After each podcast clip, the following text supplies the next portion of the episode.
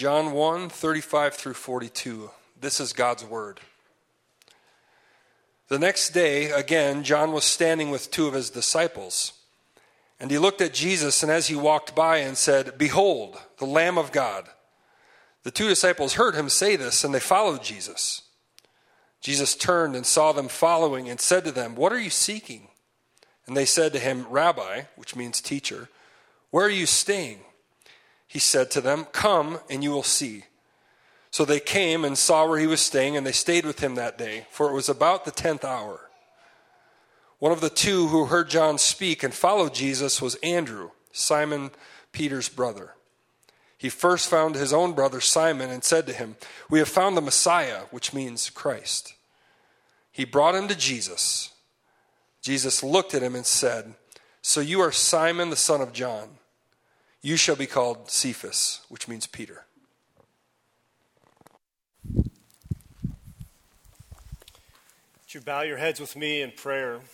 Heavenly Father, we thank you so much for this opportunity this morning to, to really meet with Jesus. Lord, I pray that we heed his call on our lives this morning. And it's in his name we pray. Amen. You may be seated. Have you ever felt called to something? Many in Colorado feel the call of the mountains. They love the awe and wonder that they inspire. They feel close to God when they're in the mountains. They feel called. Now, about this time every year, actually, it's a little earlier than this time every year, I feel the call of golf. It's time for me to start playing golf again. Some feel called to certain kinds of work, whether it be teaching, medicine, uh, first responders, and of course the ministry. For some of us, Work is just a job, and that's okay. But there are those who feel they are called to their work, it is their vocation. Now, sometimes a calling isn't something you feel, it just is. If you are married, you are called to be a spouse. If you are a uh, if you have children, you are called to be a parent. There is no choice in these matters, they simply are. In our passage today, we're going to see an altogether different kind of call. A call to more than the wild, or to golf, or to work, or a role, but a call to eternal life. A call to a right relationship with God. Now, as a reminder, as we heard in the very first uh, week on John, John's goal in writing this gospel is unique. If we think about the other three gospels, which are often referred to as the synoptic Gospels. Really, what those, uh, Matthew, Mark, and Luke, what they're doing is providing sort of a documentary of sorts of Jesus' life. They're documenting the, the things that he did, the things that he said, people's reactions to them. John's purpose is altogether different. Now, what we have here in John's Gospel is what S. Lewis Johnson calls a propaganda document. John wrote this Gospel to bring about a, deci- a decision about who Jesus is. His goal, he explicitly states it in chapter 20, verse 30, and this is it. John says, I have written these words that you might believe that Jesus is the Christ, the Son of God, and that by believing you would have life in his name. That's the goal of the entire book, and we need to keep that at the forefront of our minds. Now, for our outline today, I've divided up our passage into the called and the caller. And you'll see we've got two subsections under the called. And the first is uh, the first is Jesus calls Andrew and Peter, and the second is Jesus calls Philip and Nathanael. And we'll finish with the caller. Now, I don't have any specific points of application necessarily in your outline this morning, but I trust that as we go along, that as you listen, and more importantly, as you engage with this text, that you will see and be stirred by what you read and hear. Now, then, scene one Jesus calls Andrew and Peter. Now, as a reminder, in the previous passage, Jesus has just been baptized by John, John the Baptist, and rightly identified by John as the Lamb of God, even the Son of God. And now we have, now having been baptized, Jesus is ready to really begin his public ministry. So in verse 35, as we begin our passage, we see John standing with two of his disciples, and that it is, quote, the next day. Really, what's happening is this is the third day in a four day scene that began back in verse 19 and will conclude in verse 51. Now, there are two disciples with John the Baptist. I want you to keep that in mind. We'll come back to that later. Verse 36 And he looked at Jesus, that is John the Baptist, as he walked by and said, Behold, the Lamb of God. John sees Jesus and again calls him the Lamb of God. He had said that before, earlier in the passage. Now, Lars helped us understand the depth of meaning of this name. It really is kind of a, an amalgamation, a composite of several different things. We think of the animals, and they may have even been lambs that God slaughtered to make clothing for Adam and Eve after they had sinned against him and before he sent them out of the garden that they might be clothed. We think of the Passover lamb that each family sacrificed and whose blood they spread on the, the lintel and the doorpost that the destroyer might pass over their house. We are reminded of the lamb's sacrifice for the whole nation of Israel, which did not take away sin, but pointed to the one who would and could take away sin. We also think of Jesus in Revelation as the victorious Lamb who sits on the throne, who hosts the marriage supper, who reigns in the New Jerusalem.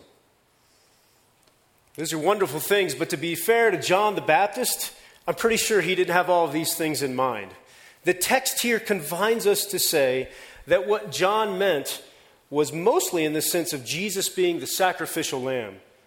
But John the apostle, the man who's writing this gospel, he had the benefit of seeing all of Jesus' life, his death, and his resurrection. He had the benefit of actually seeing these other gospels as they circulated around the New Testament church.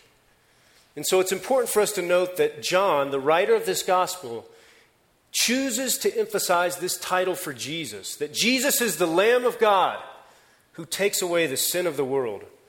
Remember John's goal for this entire book, for the whole gospel, that you might believe that Jesus is the Christ, the Son of God, and by believing you might have life in his name. Let's go to verse 37. The two disciples heard him say this, and they followed Jesus. Now, again, notice that there are two disciples. I'll ask you to just hold that for a minute. We'll come back to it. Notice also that they heard John again profess that Jesus is the Lamb of God, but unlike yesterday, when they stayed with John, on this day, they followed.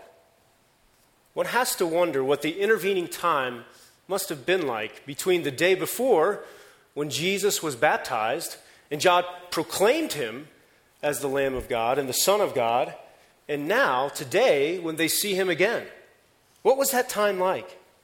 What did they talk about? What led them to this decision? I mean, these men had jobs and families and lives. Well, yesterday they weren't ready to go, but today, today they're ready. At a minimum, they included, they concluded that they needed to investigate further. And so they follow him. In verse 38, we see Jesus turned and he saw them following and he said, What are you seeking? What are you seeking? These are Jesus' first recorded words in John's gospel. Now, Jesus wasn't completely silent before this. In Matthew 3, we see Jesus' dialogue with John the Baptist, and in Luke 3, Jesus prayed to the Father. But here in this gospel, in John's gospel, the first words of Jesus are this What are you seeking? Now, I'm the kind of person that sort of operates at face value. If you tell me something, I'm more than likely to just take your word for it, and then, then I am to try and read into it, to try to discern any hidden, hidden meaning that you might have with your words. Most of the time, that serves me well. Most of the time. That's a, it's, a, it's why also on a handful of times that I've played poker, I stink. I mean, I can't read your body language. I don't know what your tells are. I'm taking things at prima facie, at face value. And at face value, this question, what are you seeking? is straightforward enough. Men, what are you looking for? But scratch just below the surface, and you find he's asking a lot more, a lot more than what they want. He's asking about their hearts, which is really the crux of the matter. He's asking about their motivation. What are you seeking? As is often the case when you are not sure what to do next, the disciples respond to his question with a question.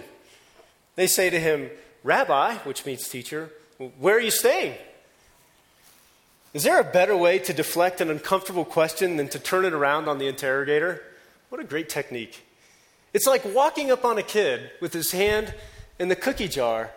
Hey, hey Johnny, what are you doing there? Uh, I, I don't know, Dad. What are you doing? Maybe the, the deflection back to Jesus was because they hadn't thought it through. What were they seeking? Friends, I have to ask to turn this question on us. What are we seeking? What are we seeking? I'm reminded of what Jesus said in Matthew 11, verses 7 through 9. He's talking about John the Baptist and he says this As they went away, Jesus began to speak to the crowds concerning John. What did you go out in the wilderness to see? A reed shaken by the wind? What then did you go out to see? A man dressed in soft clothing? Behold, those who wear soft clothing are in king's houses. What then did you go out to see? A prophet? Yes, I tell you, and more than a prophet. Jesus has a way of asking searching questions. What are you seeking? Indeed, we must wrestle with this question from time to time, lest our affections and our desires become misaligned. What are you seeking? we settle for the good instead of the best. We substitute the creation for the Creator. We believe comfort and prosperity is what God desires for us. And so we seek it as if it is the kingdom, when the kingdom is so much greater. We would rather deny our others than ourselves. What are we seeking? Let me make it a little more concrete. Why are you here this morning? Why did you come? Are you looking for comfort? Are you looking for community? Are you looking for a good feeling? Are you doing your duty so that you can feel good about yourself? Are you here to please your spouse? What are you seeking? If you have come for Jesus, what kind of life do you expect in him? What are you seeking? Here's what Jesus says about those who want to be his disciples they will deny themselves and take up their cross. They will surrender themselves daily to Jesus. They will lose their lives for Jesus' sake and for the gospel's. They will be persecuted because the servant is not greater than the master. They will value relationship with Jesus more than any other relationship, including husband, wife, mother, father, son, daughter. They will be viewed as radical by their neighbors, coworkers, and friends. They will not only fight against sin, but they will put sin to death. They will count all things as worthless, even garbage, compared to the infinite value of knowing Jesus. They will hunger and thirst for righteousness. They will not let go and let God, but instead, they will regard personal holiness and the work of sanctification as of the utmost importance. They will have many tribulations before entering into his kingdom. That's a lot, and it's heavy. But I don't mean to weigh you down, and I don't mean to weigh you down, but we need to square up. We really need to square up with what Jesus says. We don't need to water it down. We just need to square up with it, straight up. Not what we want him to say or what others say about him, but what his word says about him. And so I ask again, what are you seeking? Now, there's good news to this. It's not just all hard. We need to be reminded of the reward, the reward for those who do seek him. Those who seek Jesus for who he is, believe in him, and obey his commands will receive an eternal reward beyond measure. Beyond measure. Their life will be hidden with Christ and God. They will inherit eternal life. They were last in this life, but they will be first in the life to come. Whatever they gave up here in this life, they will receive a hundredfold in the life to come. They will be co heirs with Christ. Listen to this they will enjoy fellowship with God, unmarred by sin and rebellion. They will enjoy fellowship with each other, untainted by selfishness and pride and insecurity and ambition. Indeed, friends, when you seek Jesus Christ and Him crucified, you will find Him and His reward. I pray and I hope that you are here this morning because you seek Jesus. I pray that you are seeking His kingdom first.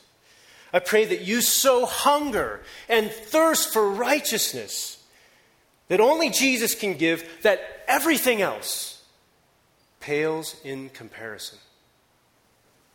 So I ask you again what are you seeking? Verse 39 He said to them, Come, come, and you will see. So they came and saw where he was staying and they stayed with him that day, for it was about the 10th hour. Jesus invites them to join him. He doesn't say where he is going or what they're going to do. He simply says, Come and see. This is the first of many tests of faith. How real are you guys? Are you just seeking out of curiosity? Are you hopeful that I make it big and that you can come along on my coattails? Jesus is asking them to trust him.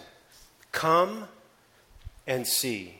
They desire to be with Jesus, these two disciples, to have uninterrupted time with him, to listen, to ask questions, to inquire about who he really is. And these two disciples didn't delay any further.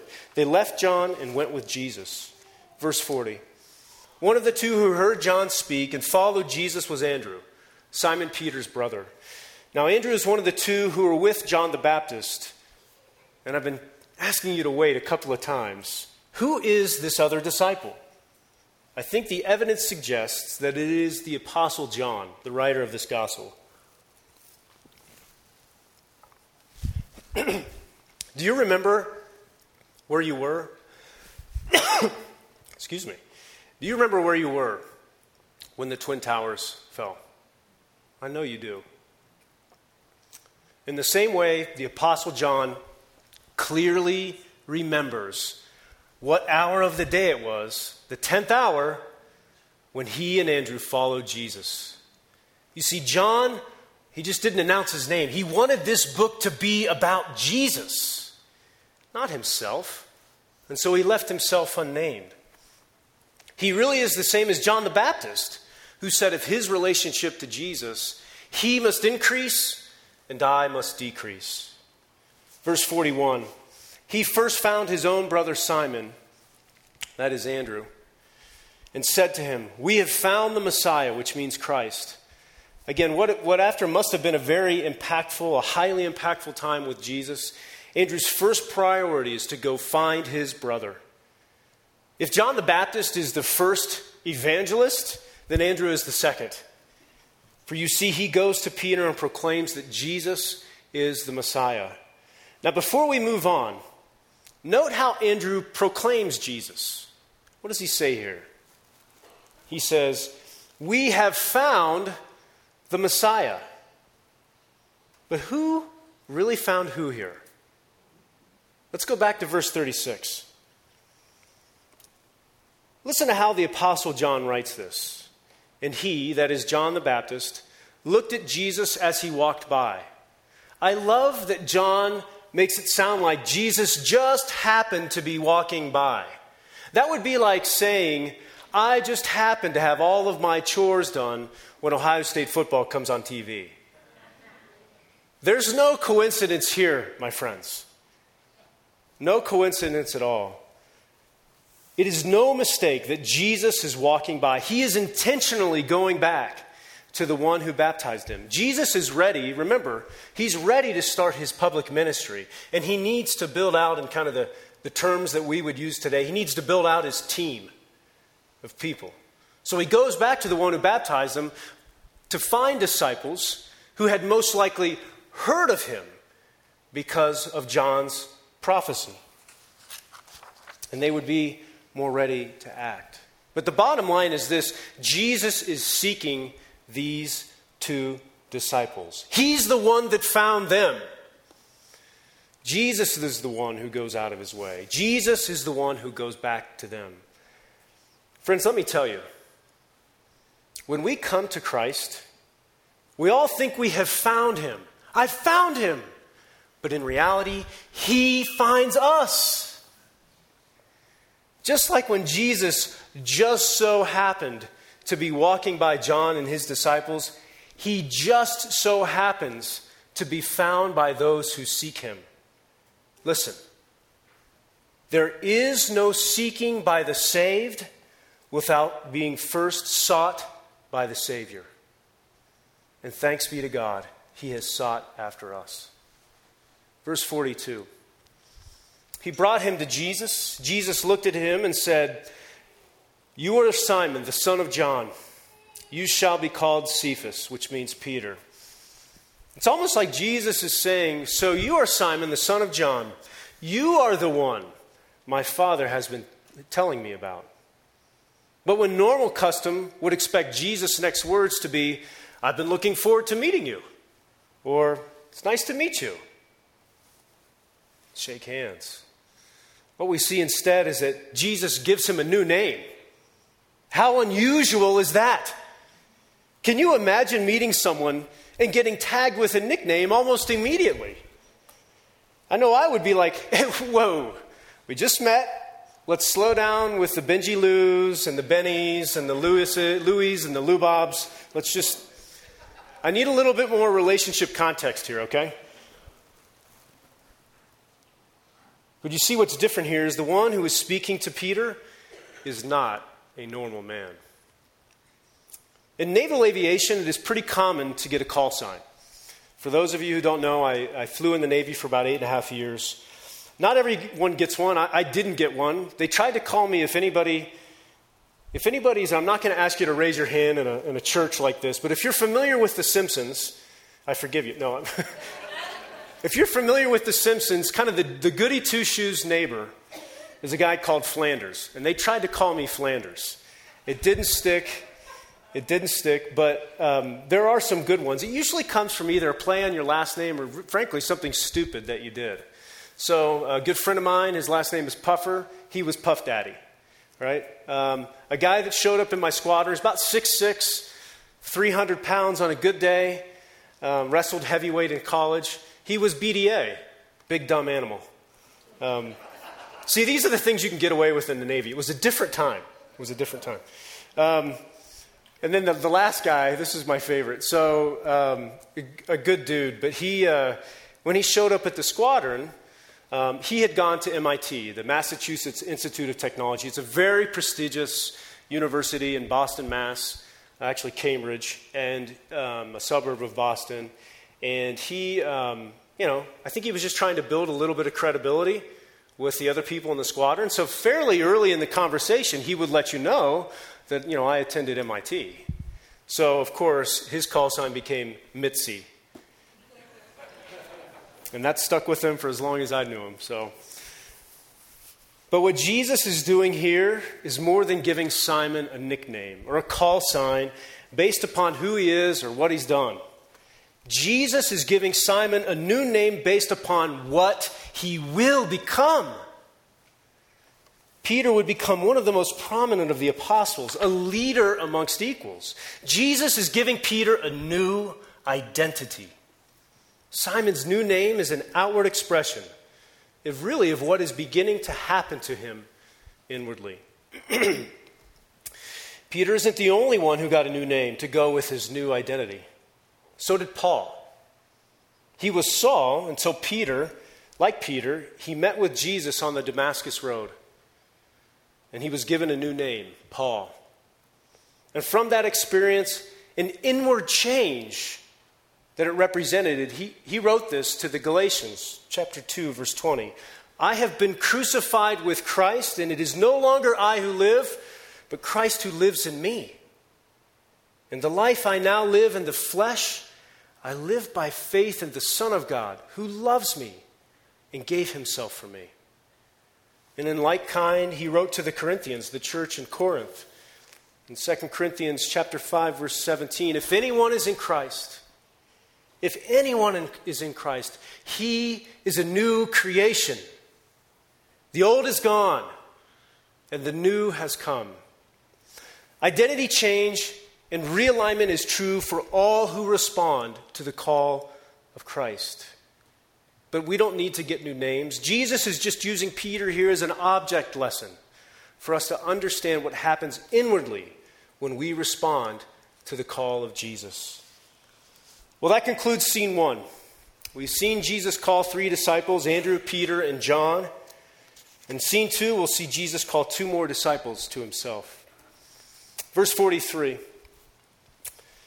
The next day, Jesus decided to go to Galilee. He found Philip and said to him, Follow me. Jesus finds Philip. No mystery here, no subtlety like when Jesus just happened to be walking by Andrew and John. No hidden meaning with questions like, What are you seeking? Jesus tells us that, John tells us that Jesus goes to Galilee. He finds Philip and he says simply, Follow me. Jesus calls us in different ways, doesn't he? To some, he simply and directly says, Follow me. And we come. But to others who need a softer touch, he asks, What do you seek? And he spends the night with you, answering questions, assuring unsure hearts, like he did with Andrew and John. Jesus knows who you are, and he knows how to call you. Some of us hear that call when we are young, some when we are old, some while living moral lives, and some while living immoral lives. Some resist and put off the call before they finally relent. And some respond the very first time they hear, like Philip did. Verse 44 Now Philip was from Bethsaida, the city of Andrew and Peter. Philip found Nathanael and said to him, We have found him, of whom Moses in the law and also the prophets wrote, Jesus of Nazareth, the son of Joseph. Nathanael said to him, Can anything good come out of Nazareth? Philip said to him, Come and see. Nathanael says, Can anything good come out of Nazareth? Some might think this is kind of like a small town football rivalry. Or you could interpret this as a Galilean. So these two guys, both Philip and Nathanael, uh, are from Galilee. It could be that this Galilean here is looking down upon the lowly flyover country of Nazareth. Now, this is the hick town. It's kind of like saying, Can anything good come out of Pueblo? Now, I've been in Colorado 10 years, but it didn't take me nearly that long to figure out how much Denverites look down on Pueblo. Man, that poor town is like the butt of every joke. I'm telling you. But in the context of what Philip has just said, that he has found the one that all of the prophets and all in Moses, and in fact, all of the Old Testament has prophesied about, and that he comes from Nazareth, I think it more likely that Nathanael is thinking to himself, the scriptures don't say anything about Nazareth. Nothing good is supposed to come from there. Don't you know that, Philip? Philip's answer is excellent. Come and see. Come and see for yourself. It's exactly what Jesus said to Andrew and John the day before. Come and see. Picking up in verse 47. Jesus saw Nathanael coming toward him and said of him, Behold, an Israelite in whom there is no deceit. Nathanael said to him, How do you know me? Jesus answered him, Before Philip called you, when you were under the fig tree, I saw you. Nathanael answered him, Rabbi, you are the Son of God, you are the King of Israel. Jesus calls Nathanael a true Israelite, a genuine son of Israel. Perhaps Jesus was comparing Nathanael to the father of the Jews, Jacob. Jacob's story is not what you would expect for a hero of the faith. I mean, after all, his name means he cheats. It's what Jacob means. He cheats. And indeed, he lived up to his name, sadly. He stole his brother Esau's birthright by deceit. Now, in contrast to Jacob, Nathanael was a genuine, honest man with a truth seeking heart. There was no guile, no deceit in Nathanael. He genuinely wanted to know what was right and true. And while Jacob may be the father of the 12 tribes of Israel, in his earnestness, Nathanael embodied more of what it means to be a Jew than Jacob did. Verse 48 Nathanael's reaction is priceless. He says to Jesus, How do you know me? As in, We've never met before, and you speak as if you see into me. But also, who are you? What is going on here? The ground under Nathanael's feet begins to shift as he begins to realize that something good may come out of Nazareth after all. In verse 48, Jesus removes all remaining questions from Nathanael's mind, along with any steady ground that he had left underneath his feet with what he says next. Jesus says, Before Philip even contacted you, before he got to you, I saw you under the fig tree. We've all been in the situation where someone says, Oh, it's nice to meet you. Your mother has told me all about you. It's great to meet. But this isn't that. This isn't Jesus saying, I knew of you, Nathanael, and had heard that you are a true Israelite without guile or deceit. This was Jesus, the God man, deity fleshed out in humanity, the one who has always existed, the one who is not bound by time or space or height or depth or width, the one who exists outside of all boundaries, the one in whom all things were made, including the vastness of all the planets, stars, galaxy, and spaces, saying to this single individual, I know you, Nathanael, and I see you for who you are. Nathanael responds to Jesus' call immediately Rabbi, you are the Son of God, you are the King of Israel. On the evidence of Philip's testimony and now his own personal encounter with Jesus, Nathanael professes that Jesus is the long awaited Messiah, the Son of God, who will be the eternal King of Israel, promised by Moses and the prophets. This is a full reversal of Nathanael's statement about Nazareth. So we've seen Jesus call five men Andrew, John, Peter, Philip, and Nathanael. Each man responded to Jesus' call to faith. Now, why would they do that? Well, practically speaking, Andrew and John were disciples of John the Baptist and had been waiting for him, and the others were relatives and acquaintances and were some, from that same area of the country. They had heard the teaching of John the Baptist as well.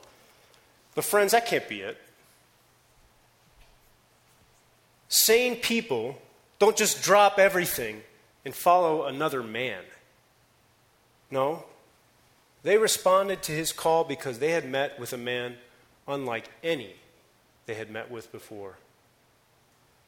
In our concluding two verses, Jesus will begin to reveal who that person really is. Over the course of the book of John, Jesus will make seven I am statements. We'll have the joy of, of seeing those statements, revealing who Jesus is. But to his disciples, he provides a sneak peek, a preview of what is to come, so that they will be reassured in their decision to follow his call. So let's see what he says. In your outlines now, the caller.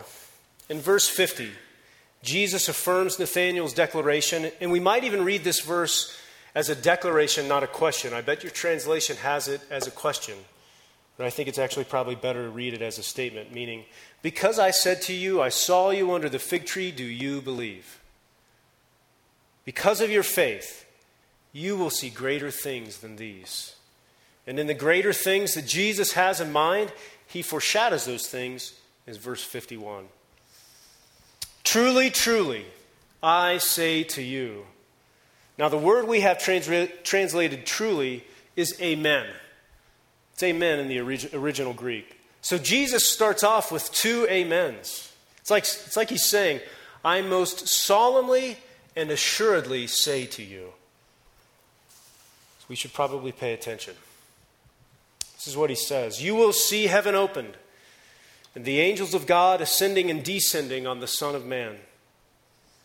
Now, for you Bible scholars, you may be reminded of Jacob's dream, or excuse me, Jacob's ladder, which he saw in a dream in Genesis 28. Jacob is resting. I'll just give you some context here. Remember, Jacob, the father of the Jews, is a deceitful man.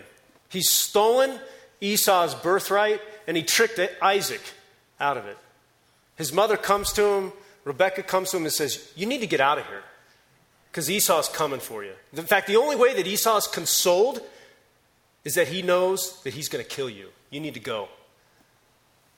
So, Jacob flees and he's resting in his escape from Esau, the brother that he had deceived and stolen the, stolen the blessing from. Jacob is dreaming. He's got, I mean, he's in a bad spot. He's got a rock for a pillow. He's dreaming, and he sees a ladder going from the earth all the way into the heavens. And he saw angels ascending and descending, ascending and descending. From Genesis 28, verses 10 through 12. Jacob left Beersheba and went toward Haran. And he came to a certain place and stayed there that night because the sun had set. Taking one of the stones from the place, he put it under his head and he lay down in that place to sleep. And he dreamed, and behold, there was a ladder set upon the earth, and the top of it reached to heaven. And behold, the angels of God were ascending and descending on it. Jacob sees a ladder with angels ascending and descending on the ladder. Note, that's the same exact language that Jesus uses here angels ascending and descending. That's what Jacob saw. He saw the angels going up and down the ladder between earth and heaven. But listen to what Jesus says You will see heaven opened, and the angels of God descend, ascending and descending on the Son of Man. Not on the ladder, but on the Son of Man. Now listen closely to what God says to Jacob next. Verses 13 and 14, Genesis 28. And behold, the Lord stood above it, that is the ladder, and said, I am the Lord, the God of Abraham, your father, and the God of Isaac. The land on which you lie I will give to you and to your offspring. Your offspring shall be like the dust of the earth, and you shall spread abroad to the west and to the east, and to the north, and to the south.